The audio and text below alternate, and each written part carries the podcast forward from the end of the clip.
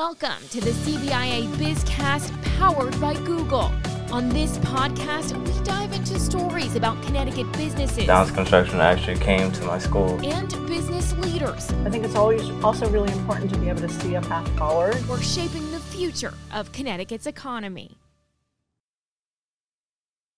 Thanks for joining us. I'm Amanda Marlowe, and today we are joined by Dan Wheadon. He's a partner and national leader of RSM's Industrials Consulting practice. Dan, welcome to the Bizcast. Thank you. Appreciate it. And thanks for having me. We're, we're you know looking forward to this discussion today. We know that RSM has been a great partner of CBIA's um, and has continued to support CBIA's manufacturing report over the years.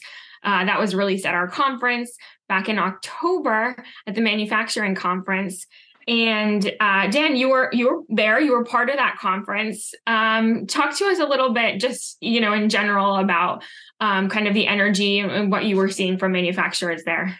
Yeah, no, I, it, like I said, very engaged group of panelists. I thought a, a, a really engaged audience as well, and you know, I, I think many of them were faced with some of the same challenges and a lot of the challenges that the report laid out, whether that was labor shortages and challenges attracting and retaining people to, you know, how do we leverage technology on a going forward basis to really you know optimize the things that we do from an operational perspective within our organization. Um, you know i thought there were some really great insights uh, from the panelists and from the the crowd quite honestly. And um, was a great event and you know look forward to continuing to um, you know have engagement with that group of folks and on a go forward basis and, Dan, why don't we? We're going to get into the report a little bit more in, a second, but can you just tell me a little bit about yourself? Uh, you've been working with RSM for quite some time, um, and specifically, you've been working um, helping manufacturers. Right. So, um, as you mentioned, I, I, lead our industrials consulting practice here in North America, um, which is made up of, you know, somewhere in the neighborhood of 4,000 clients, anywhere from small manufacturers to multinational, multi billion dollar organizations. Uh, and, you know, I have, uh, I, I've been in the consulting space for over 20 years and have seen, you know a number of different um, challenges with our clients and uh, the companies that I talk to on a regular basis.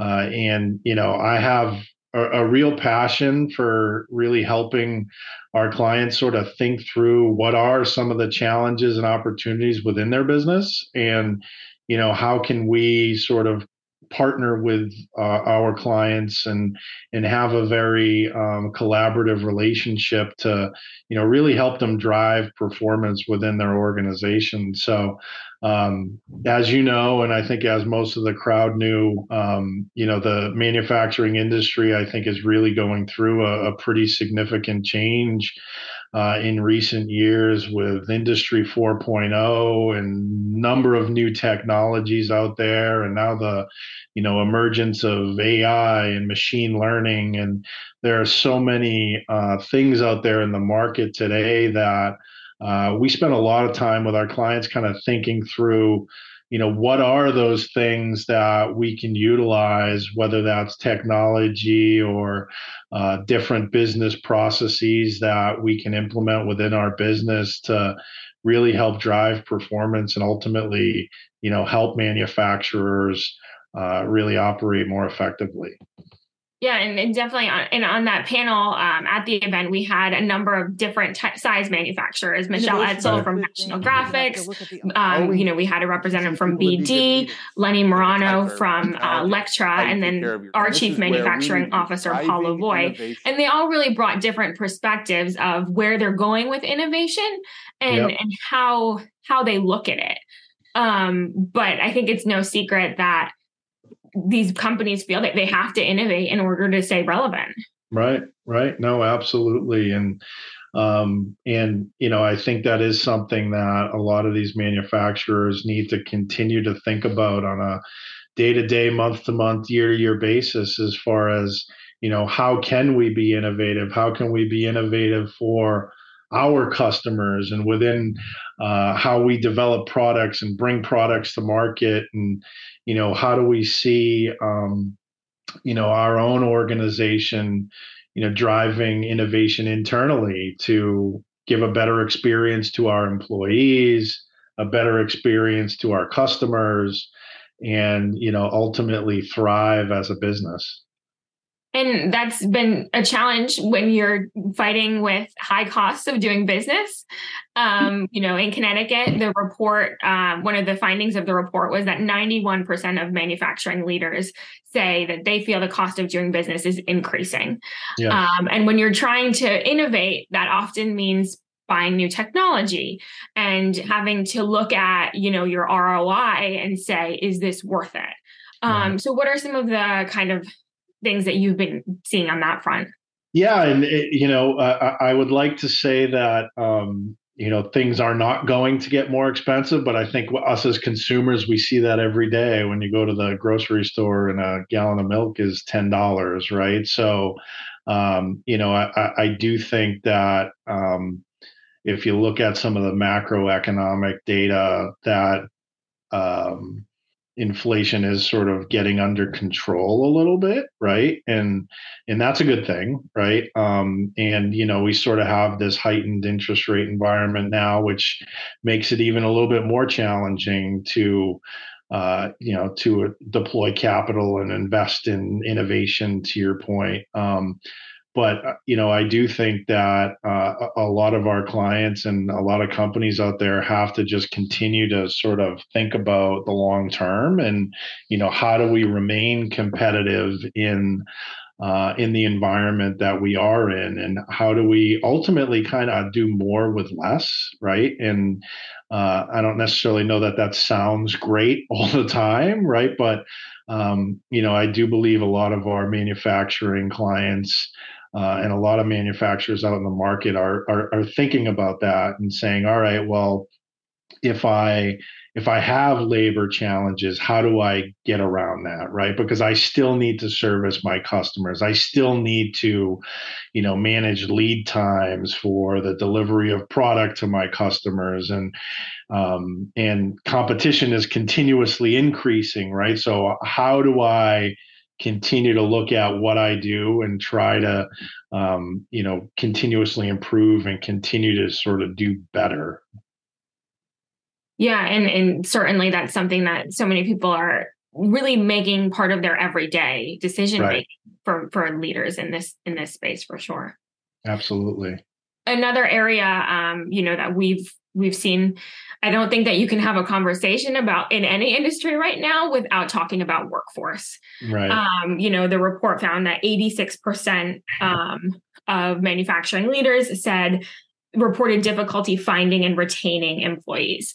And mm-hmm. about half of them said it's really a lack of skilled workers. The people that are applying to these jobs don't have the skills that they need. What experience have you heard on that front and how are manufacturers facing that yeah and, and i think you've i think you probably heard some some innovative things on the panel whether that's you know partnering with local trade schools to identify you know operators that are on the manufacturing floor right because you know i think as you look at um, a somewhat aging workforce in the space, right? Uh, I, I, think part of the challenge is how do we um, how do we replace those people as they you know move towards retirement age and and no longer working, and that has been a real challenge. So I think I think engagement um, with local trade schools and things like that from an operator's perspective um, is really important. And, you know, um, the state of Connecticut, I, I, think thinking about how to, you know, incentivize some of that from a um, from a state perspective and incentivizing both um, both the schools and sort of the organizations in how do we build more of a um, a skilled workforce on a going forward basis. And you know how is how is work changing as well, right? The way that you know we produced a widget you know 10 or 15 or 20 years ago is much different than you know how we produce that widget today and it's going to be much different in how we produce that in 10 years right so um, what what does sort of that big picture look like and what type of uh, of a skilled workforce do we need in order to sort of support that right and how do we you know provide the appropriate training for our people how do we um, really educate them on being um, you know really really flexible and you know if they're working on a production floor i can operate xyz machine and i can operate abc machine and i am not just a specialist in one area. So you know being able to sort of flex the workforce a little bit cross train across multiple uh, different areas i think is really critical for a number of our clients and um, and will continue to be into the future. And and and really, and again, I, I kind of harp on sort of some of the technology components, but you know, I do think it's it's very important. You mentioned, you know, return on investment before, and uh, you know, I do think that. Um, as these new technologies continue to come up and continue to drive uh, innovation and in um, in throughput and efficiency and a, a number of our manufacturers um, we really need a probably a little bit more of a skilled workforce as as you look forward to to leveraging some of these technologies. Yeah and i think paul lavoie had spoken about that as well um, but he, he said we're not going to be able to fill all these jobs so how can we use new technologies to help um, make these processes mo- processes more efficient. Yes. We have to come to the stark reality that we are never solving the workforce problem with people. How do I use machines to do the work for the people I'm never going to have available to hire? And is that kind of something that you're seeing manufacture your clients kind of work into their plans, their right. efficiency? Yeah, every, every day, right? Because you you you have a finite workforce to a certain extent, right? And you have a finite number of people who are um, actually able to work in any industry, not just manufacturing, but any industry, right? So, um, you know, if demand, it's basic, you know, economics, right? As demand goes up and the supply of labor is the same, how do you kind of you know bridge that gap and you know the answer is technology right um, but the question for many of our clients becomes is where do i invest that capital? In what types of technologies? And how is that going to help me service my customers better right? Um, and you know that's a conversation that i have multiple times a day with clients um, not only in the manufacturing space but really across every every industry. And there's so many there's so many options out there right, right. there's for if you're looking at this like one new machine um, or you know changing this process well you've got um, a lot of options to go mm-hmm. yeah yeah no absolutely and you know and then and then add on to that that with new technology comes a lot more data, right? So you have a lot more data that in theory is going to provide you with the insights that you can be more predictive and in um, really planning your your uh, you know your production and how you're sort of servicing your customers. But you know what we see a number of times with many of our clients is that they do have a lot of this data but not necessarily the skill set or the expertise in translating that data into actionable items where they can take that information and utilize it to make decisions within their business and to really drive performance from an operational perspective. And I think with that data term, we also have been hearing a lot more about artificial intelligence, right? Yeah. Um, you know, not as many, I think, small manufacturers are using them, but we are hearing some of the bigger ones. You know, BD talked about it on the panel. I think in, in BD, we're, we are looking at more efficient and effective ways to collect and analyze data. You know, coming off our machines, uh, tons of data, downtime data, fault data, scrap data, all, all of that stuff. Um, you know, we've been using it. We just need to get to that point where we can take the data. Are Right. your clients diving into the AI sector as well? Yeah, I think a lot of them are similar to some of the panelists, kind of trying to figure out what is a, a, a, an appropriate use case of artificial intelligence for my business, and and how can that help me again sort of achieve the goals of the business, right? So, I think Lenny um, used an example of. Um, you know, where they use artificial intelligence to predict machine maintenance in the field. with AI, we could very quickly analyze that data to predict future failures. So we have customers out in the field that will literally get a part from us and saying, "Hey, this motor just showed up. I have no idea why." Well, because we saw that it was running hot for the last three days through our, you know, our automated uh, analytics engine, we knew that that part's probably going to fail a week from now, so we got it out to you ahead of time. Yeah. So, really eliminating any downtime for some of these machineries that, that is very central to a lot of these customers' ability to, you know, deliver product to their customers, right? So, um, I think the ability of of AI to kind of accommodate for that and be in what you'd call sort of preventative maintenance and and really, um, you know, driving decisions in that manner, uh, you know, have a lot of positive impacts for for their customers. Yeah, it's certainly uh, another tool that has came into the game very quickly, and uh, you know, manufacturers now have to figure out where am I going to use this before we're too late to the game. Exactly, exactly, and um, and and that's it, you know that is that's one technology, right? That is sort of the term of the of the year, right? Artificial intelligence, and in three years maybe it's going to be something different, right? Um, but I think the overarching kind of commentary that I would have here is that you have to continuously think about how you're improving your operations, right?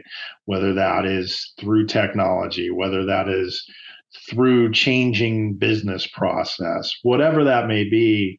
I think just having a focus on how do we continuously improve the way that we do things so that we can service our customers more effectively is something that all organizations should really be focused on. And, and continuous improvement is really embedded into all manufacturing Right. um, facilities. Um, it's obviously something that you know needs to happen, like you mentioned. Um, but how do you think the past couple of years, specifically going through the pandemic, dealing with supply chain inflation, um, has really uh, kind of reinvigorate invigorated this for manufacturers? Yeah, no, I, I, I think it's a really good point because I think that you know at the at the beginning of the pandemic and, and COVID, uh, a lot of our clients were struggling, right, and they kind of didn't know what to do, and you know I would say that um, you know many of them had had historically put off technology investments for whatever reason, right? Um, because they are large investments sometimes, and um, and you know it's it's sometimes hard to kind of pull the trigger and, and make the decision to invest X amount of dollars in this new technology, but you know what the I think what the pandemic really did was kind of shine a light on the fact that you have to continuously be looking at these technologies and and how it can help to drive you know operational efficiency. Um, and so what i would say is is sort of through the pandemic um, you, it, it helped uh, many companies out there sort of kind of rethink how they evaluate some of these uh, technology investments. And you know it's no longer kind of a nice to have but more of a you know i have to have this right Yeah, and and I think another topic, you know, we didn't really touch on. We touched on a little bit in the panel, but that the report found, um, no surprise, supply chain issues are still lingering. Um, what do you think that manufacturers are are getting better at dealing with the problems or um, you know are predicting it uh, even yeah. though we're still in a, a, place where it's hard to predict when right. you've got you know something that used to take three weeks to come in and it is now taking eight months sure yeah you know i, I think the if we were having this conversation probably two years ago those supply chain challenges were much more impactful than they are today right i think we've seen um, that ease up a little bit, right? I think you've seen sort of the the cost of transportation come down, things like that that sort of went through the roof during COVID have sort of normalized, I'd say, more historical norms, you know, over the last year, 18 months. So, um, but from from a supply chain um, perspective, I, I think that, you know, some of the challenges are real, right? Um, you know, obviously, I'm sure there are many manufacturers in in um, in Connecticut that have either operations in China or they're sourcing products in China, and that is a you know challenge to say the least. And you know what I've seen a number of our clients do is really rationalizing kind of their supply chain and you know evaluating is it the is it the right move for us to really be sourcing all of you know what xyz raw material or subcomponent from china? Or should we diversify our supply chain a bit to kind of de-risk our, our business a little bit? So you know that is again another question that and another conversation that i have on a pretty consistent basis with a number of clients to say you know what are our alternatives right? Where where can i source products or some of these sub sub assemblies from that you know i'm not you know dependent on on getting product from china and then having some of these you know lead time issues with uh, with my suppliers. So you know i do think that it's it's it's probably good business practice to continuously sort of look at you know supplier performance how are they um, you know delivering on time and in full? Um, and you know from a cost perspective am i able to sort of manage those costs and and, and really effectively uh, again drive you know operational improvement in my business? Yeah and there's another a number of companies that are reshoring at, at right. this time. Yep. Yeah no absolutely. We see that and uh, I was just working with a, another client recently um, that is sort of evaluating reshoring. Um, you know, they're looking to you know increase capacity in, the production of some of their product lines. They don't want to increase capacity in China, so they're evaluating. All right, can I bring this to really North America, right? Whether it's in the U.S. or whether it's in uh, in Mexico, uh, where there are some really good opportunities from a um, from a manufacturing perspective to leverage. So, uh, you know, that is something that I think a number of our clients are looking at pretty continuously. Yeah, certainly. And, and we've seen so many companies, even here in Connecticut, uh, say, okay, you know, we're expanding our facilities because the part that we used to make overseas, we're now going to make right here right. because we can get it out the door sooner. And we have our supply, you know, the supply chain is right here in the state. Yep. Um, specifically, you know, for those aerospace companies where Connecticut has a has a pretty big uh, right you know, aerospace alley for sure. Yes. Absolutely. And you know, just kind of in general, um, as you think about where where companies have come in this past year, you know, a lot of Connecticut manufacturers did in fact turn profits this year, uh, which is certainly a positive. But w- what do you foresee for the near future? Um, companies continuing to look at these uh, investments and efficiencies.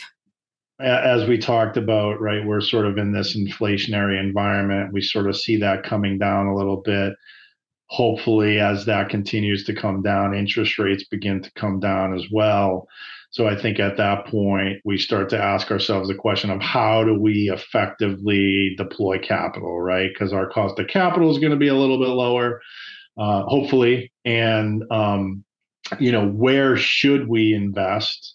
And again go kind of going back to the the technology component where should we invest to you know account for all the things we're talking about, whether they're labor shortages or you know how do i kind of improve on you know my my customer service with my clients and you know how do i continue to sort of manage lead times and make them more uh, attractive to our clients and and customers? And you know how do we continue to to remain competitive? So i would imagine over the next year um, you know as those interest rates hopefully start to come down you see a little bit more uh, again investment from a from an innovation perspective within our our uh, manufacturing base of of companies and you know truly looking towards how do we continue to stay competitive continue to grow um, while at the same time dealing with some of these other challenges from a labor shortage perspective right?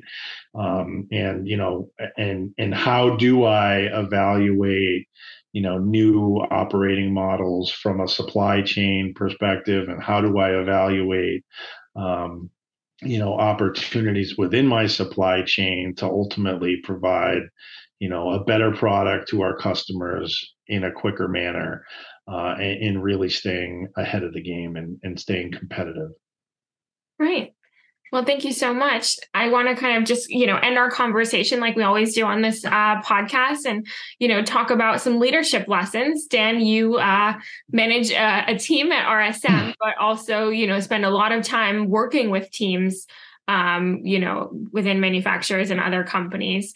Uh, anything that you kind of really hard go to or lessons that you've really learned the past couple of years?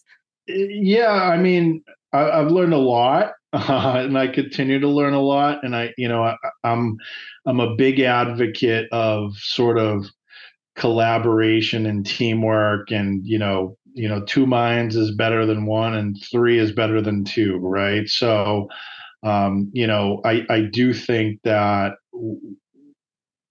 from a leadership perspective, we really have an opportunity to um, really in, in continuously, and I've I've said this a number of times today, but really continuously enhance how how we do things right? Whether that's me working with my teams on a day-to-day basis or whether that's me working with you know my clients on a day-to-day basis. But um, you know how do we kind of critically evaluate whether that's opportunities within our business or issues within our business.